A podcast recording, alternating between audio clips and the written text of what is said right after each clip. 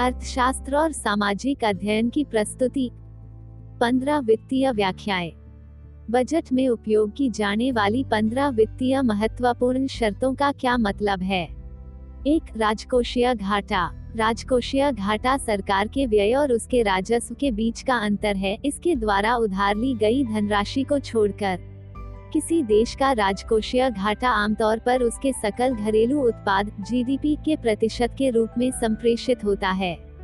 दो, मुद्रास्फीति। मुद्रास्फीति को वस्तुओं और सेवाओं के लिए कीमतों के सामान्य स्तर में निरंतर वृद्धि के रूप में परिभाषित किया गया है। इसे वार्षिक प्रतिशत वृद्धि के रूप में मापा जाता है। जैसे ही महँगाई बढ़ती है, हर रुपया हमारे पास एक अच्छा या सेवा का एक छोटा प्रतिशत खरीदता है। तीन राजकोषीय समेकन। राजकोषीय समेकन अंतर्निहित राजकोषीय घाटे में कमी है। हालाँकि इसका उद्देश्य राजकोषीय ऋण को खत्म करना नहीं है। चार चालू खाता घाटा। यह एक देश के व्यापार का एक माप है जिसमें वस्तुओं और सेवाओं का मूल्य जो इसे आयात करता है, वह वस्तुओं और सेवाओं के निर्यात के मूल्य से अधिक है। पाँच सब्सिडी। सब्सिडी राज्य की जरूरतों के लिए संप्रभु को एक संसदीय अनुदान है। छह तरलता, वित्त और खातों के संदर्भ में तरलता एक बाज़ार में गतिविधि की उच्च मात्रा है। सात, राजकोषीय संघवाद, सार्वजनिक अर्थशास्त्र के एक उप क्षेत्र के रूप में राजकोषीय संघवाद यह समझने से संबंधित है कि कौन से कार्य और उपकरण सर्वोत्तम केंद्रीकृत हैं और जिन्हें सरकार के विकेंद्रीकृत स्तरों के क्षेत्र में सर्वोत्तम रूप से रखा गया है। आठ, विभाजन। विनिवेश सहायक व्यावसायिक हितों या निवेश को बेचने की कार्रवाई या प्रक्रिया है। नौ, मौद्रिक नीति। मौद्रिक नीति केंद्रीय बैंक द्वारा निर्धारित व्यापक आर्थिक नीति है। इसमें मुद्रा आपूर्ति और ब्याज दर का प्रबंधन शामिल है और मुद्रास्फीति, खपत, वृद्धि और तरलता जैसे व्यापक आर्थिक उद्देश्यों को प्राप्त करने के लिए देश की सरकार द्वारा इस्तेमाल की जाने वाली मांग पक्ष आर्थिक नीति है। दस, विदेशी विनिमय दर।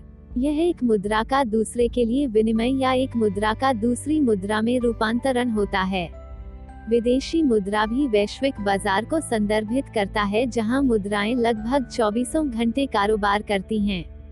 विदेशी मुद्रा शब्द आमतौर पर विदेशी मुद्रा के रूप में और कभी कभी एफ़ के रूप में संक्षिप्त किया जाता है।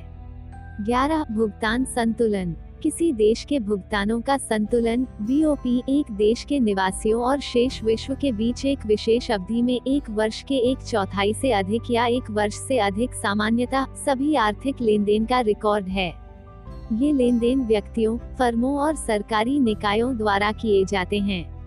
बारह, रेपो दर। रेपो दर वह दर है जिस पर किसी देश का केंद्रीय बैंक किसी भी तरह की धनराशि की कमी होने पर वाणिज्यिक बैंकों को धनराशि देता है। रेपो दर का उपयोग मौद्रिक अधिकारियों द्वारा मुद्रास्फीति को नियंत्रित करने के लिए किया जाता है। तेरह, रिवर्स रेपो दर। रिवर्स रेपो दर वह दर है जिस पर किसी देश का केंद्रीय बैंक देश के भीतर वाणिज्यिक बैंकों से धन उधार लेता है।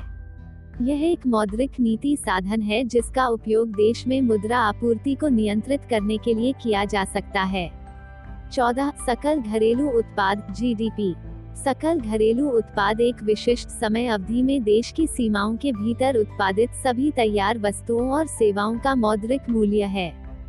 सकल घरेलू उत्पाद की गणना आमतौर पर वार्षिक आधार पर की जाती है।